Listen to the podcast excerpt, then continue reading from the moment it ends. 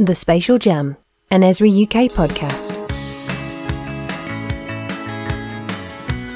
Don't be afraid to like just throw some data at it and see if it works. Sort of blurs the line between developers and configuration out of the box.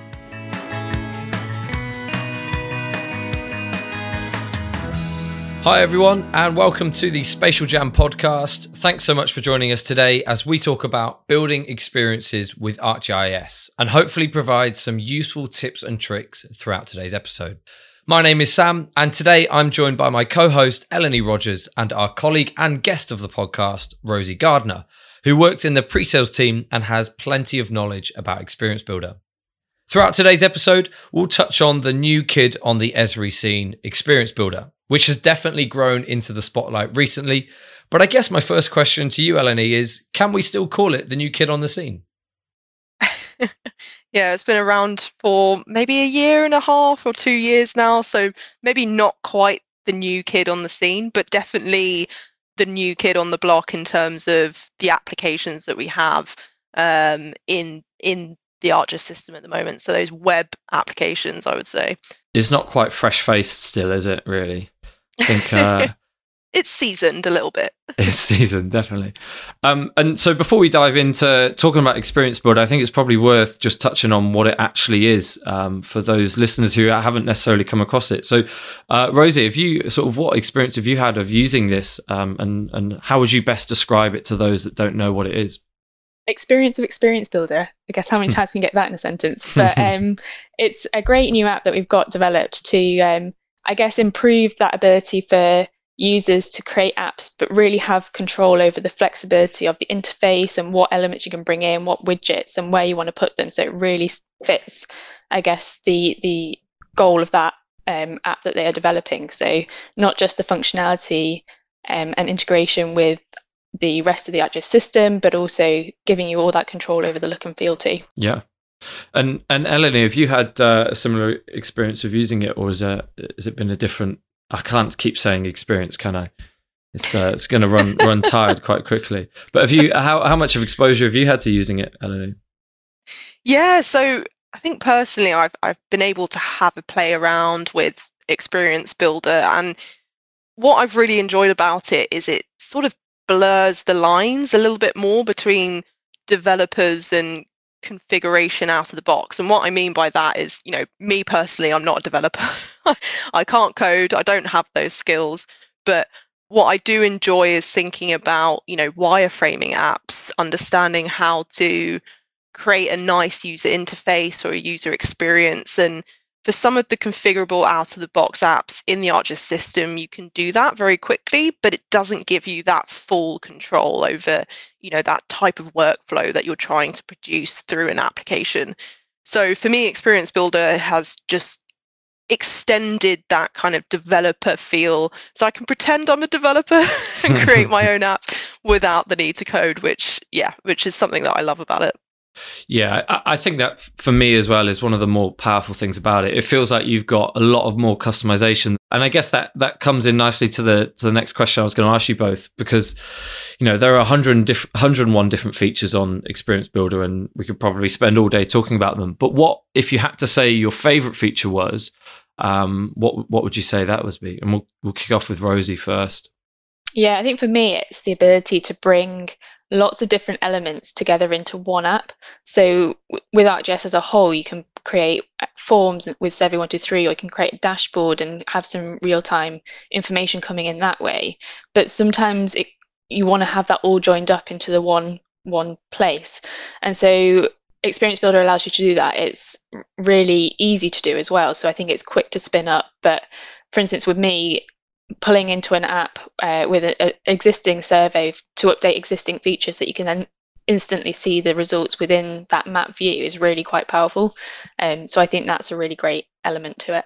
Yeah, and that's really interesting, Rosie. I picked up on that ability in um, Experience Builder to not only create that kind of dashboard experience, but then have the ability to include a survey, maybe even include the ability to export data from queries that you're making through the app, which is definitely something that I've been requested for from customers from across the business, trying to understand how you can bring all of those capabilities into a single one screen app. Yeah, and I think it just streamlines those workflows as well. So quite a lot of feedback I've got from customers is they love it all, but it's quite um, interruptive, I guess, to jump from one app to then jump to the mobile to jump out here. It just Yeah. keeps it all really concise. I think that's that's so powerful just to just to have it all in one place. And, and I guess kind of off the back of that, one of the things that I really love about it is the mobile uh, kind of first responsiveness uh, approach that it takes. So you have the ability to obviously design your app uh, as if it was in desktop and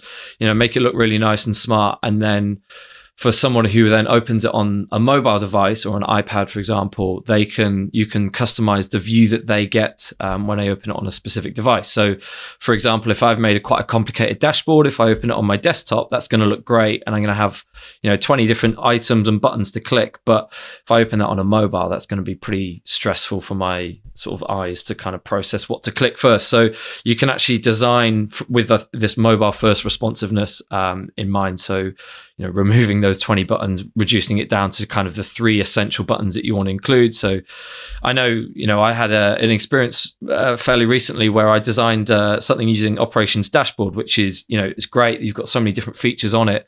But actually you know after spending kind of weeks designing this uh, this application when you opened it on a mobile it was essentially useless because it didn't respond in the way that allowed people to use it um, and so having this functionality in uh, experience builder and if i'm honest if i'd have known about it at the time would have saved me a lot of hassle but uh, i would have de- definitely designed it in experience builder first time round because then it just gives people that option of um, having a simplified mobile view which is really really handy Yeah, and it's so important, especially as all of us, you know, are constantly on our phones and yeah using that experience now more than ever. And uh, and I guess for the for the users that have never sort of touched Experience Builder before, um, and they're going in for the first time, what kind of uh, you know templates and sort of starting from scratch items do you have in Experience Builder that help people get get to grips with it and start designing something that looks like a final product? Yeah, so there's a whole range, and actually, these have been continuously added to as well um, by the development team. So it makes it easier to pick the style that you're going for and then build on that.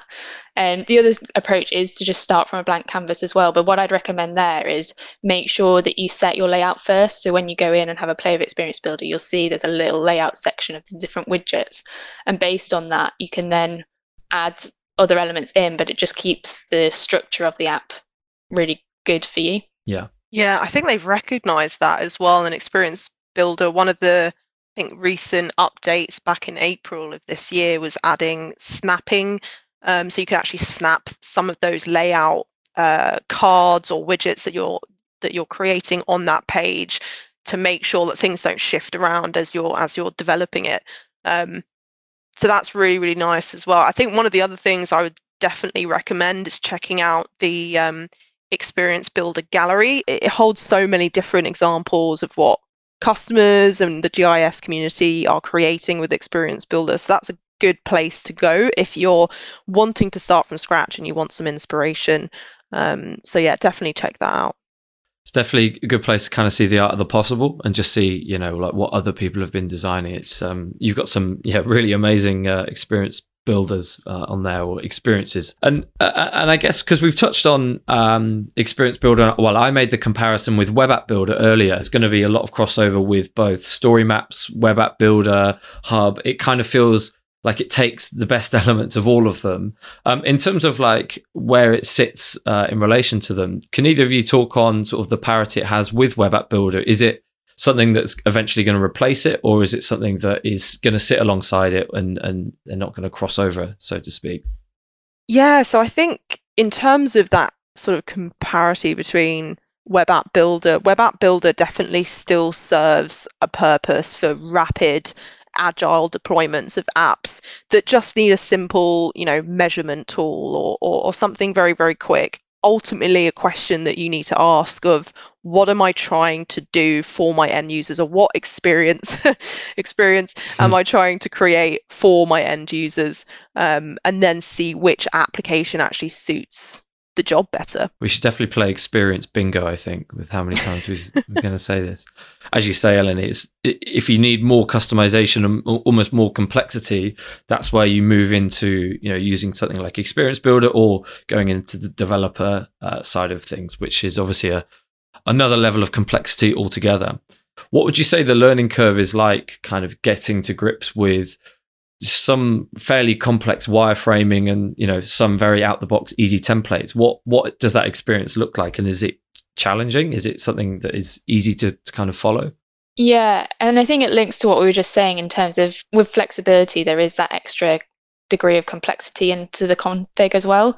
And so i think there is a learning curve for sure. And if, if you're fairly new to the ArcGIS system as a whole, it might be quite a steep learning curve. Whereas those who are familiar with how some of these more configurable apps are developed, you can then pull on those ideas and those skills that you've already learned and then build an experience from that. But yeah, it's it's certainly you've got those widgets and lots of um, kind of button config, so to speak. It's not necessarily all coding, but there is that steep learning curve that you have to navigate. Yeah. I uh, I think one of my colleagues told me a, an analogy which I really liked was when you're building something like Web App Builder, it's um, all the wiring is done for you, and you just kind of have to decide which lights to turn on and off, um, and it's kind of fairly simple. When it comes to Experience Builder, you kind of have to decide which lights you want to turn on and off, but also then configure the wiring to get to the light, which is sometimes quite complicated, but it kind of gives you full customization of you know how how that full wireframe is going to look. Gives you a great light display at the end, Sam. exactly. Yeah, that's that's all we're going for. For me, it was that steep first couple of hour learning curve, which I found really challenging. But after kind of getting to grips with the layout and where everything sits, there's a very sort of intuitive way of working around Experience Builder. Uh, and then you kind of you start understanding how to how to sort of create the different widgets and like have actions from each button and once you've kind of wrapped your head around that it becomes a lot more it just makes sense so in terms of uh, other people using it so i know we've seen uh, Eleni you touched on the gallery being a really good place to see uh, inspiration but so for some of the Esri UK users, um, have you seen either of you seen any really good examples of where Experience Builder has been you know, used? Yeah, I mean, for me, personally, some of the ways in which I've seen Experience Builder being used internally, we've set up um, almost demo gallery uh, experiences through Experience Builder so that you have a single page that you navigate to on a web browser, and then you're really quickly able to you know look at different topics or say okay in this section i'm interested in sharing and collaboration or i'm interested in analysis and you almost don't realize that that is being facilitated by experience builder that nice web page where you go to get a central resource of all of that information that we're trying to share so it's nice not only seeing customers use experience builder but we ourselves as a way of better collaborating demo resources and and things that are useful across the business is is quite cool as well mm. Yeah i can second that. I mean i've used it myself for for my team to share share bits out but i've also come across some great examples from um, for instance homes england. Uh, in our conference they've pulled together a land hub and it's it's a very clever app actually because they've got a huge amount of information in there but the way they've used and configured experience builder um, means that all that information isn't cluttering the app you just kind of click through and get access to the appropriate information when you need it and it's a really neat way but then converse to that, I guess um, the Rivers Trust have used it, but in a very different way, and have used it really nicely as a as an app that's embedded within their existing website. So it, it fits the theme. It's taken those branding and the colours, um, and then it's pushing out information. I think that one was around um, where's safe to play and where the water sources are and the, the health of that water. So two very great examples, but used it in totally different ways um, to achieve what they are wanting to do as an organization. Mm. I, think you touched on a really interesting thing there about the the branding and the kind of importance of branding, and it, it's definitely a theme that we're seeing across the ArcGIS system. In you know, for story maps, the the kind of increase in customization and how much control you have over the color choices, the text, the font, the sizing of everything, and you know we're we're seeing there's a demand from our users to to to have that you know almost that uh, sort of match the branding of the website. And now we're seeing it in experience builder. And as you say rosie the rivers trust is uh, it almost doesn't look or feel like an Esri product, which is ultimately the aim of you know designing an app from a non-Esri perspective. You want it to look like your own thing and embed it on the website, and it perfectly matches the text, the font, the colors. Um, and I think with the Rivers Trust, it, you know, it almost took me a couple of seconds to realize that, that it was an experience builder um, that had been used been used to create it. So yeah, I think that's something we're seeing across you know all of our products, and uh, you know, definitely the, the right way to go. I'm I'm very picky when it comes to color choices definitely. I think something else that's worth touching on though is also the scale that you can use experience builder. So a lot of the kind of we've been talking about it as an app but actually you could take the example of um, the environment agency and their geomatics team have built out a multi-page app where it's more like a website so that you have individual pages touching on different topics and then you can click through to the other areas that are more survey based or have different elements on them. And so you can build it out into a much bigger interface than just necessarily that one page that you know people may be more familiar with with web app builder for instance yeah, I think that's a that's a really good point. And uh, and this is just a, a, final question to the floor. Then, uh, Eleni, actually, we'll start with you. If you could tell people one thing about Experience Builder, what would that be? Oh, tough one. I think put you on the spot. but potentially on a similar vein to looking at the experience builder gallery is um, checking out youtube and seeing some of the videos of people actually building an experience um, out of Experience Builder. And something like Experience Builder, I think you can't explain very clearly through a blog. Definitely check out some of the videos that Esri have provided online. Oh, nice. That's uh, no, that's really useful. And Rosie, you've had the benefit of an extra minute to think about it. I'll put you on the spot as well. What what one thing would you uh, tell people about Experience Builder?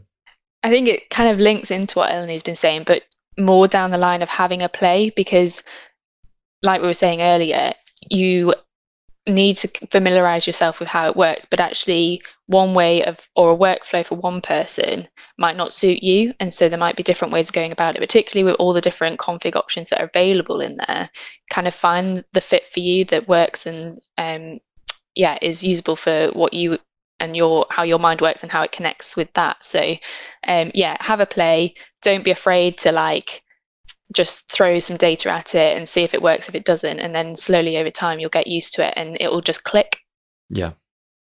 I think there's always a click moment isn't there? When you when you're starting to get used to it it's uh you, you kind of get it and you're like ah oh, this is how it works. This is where this button is. And yeah i think that for me i'd echo both of those comments and just say for the mobile first responsiveness element of it i think that's something worth exploring and going to play around with it and you can just see how magic how magical it is and how much time it might save you so I think that wraps up the episode. Thanks so much for joining us today, Rosie. It was really great to have you on the podcast. And if anyone wants to find out more about Experience Builder, we have loads of great resources on our website. So please do leave us a review and subscribe to the channel on your chosen podcast platform. It really does make a difference. And we'll look forward to seeing you on the next episode.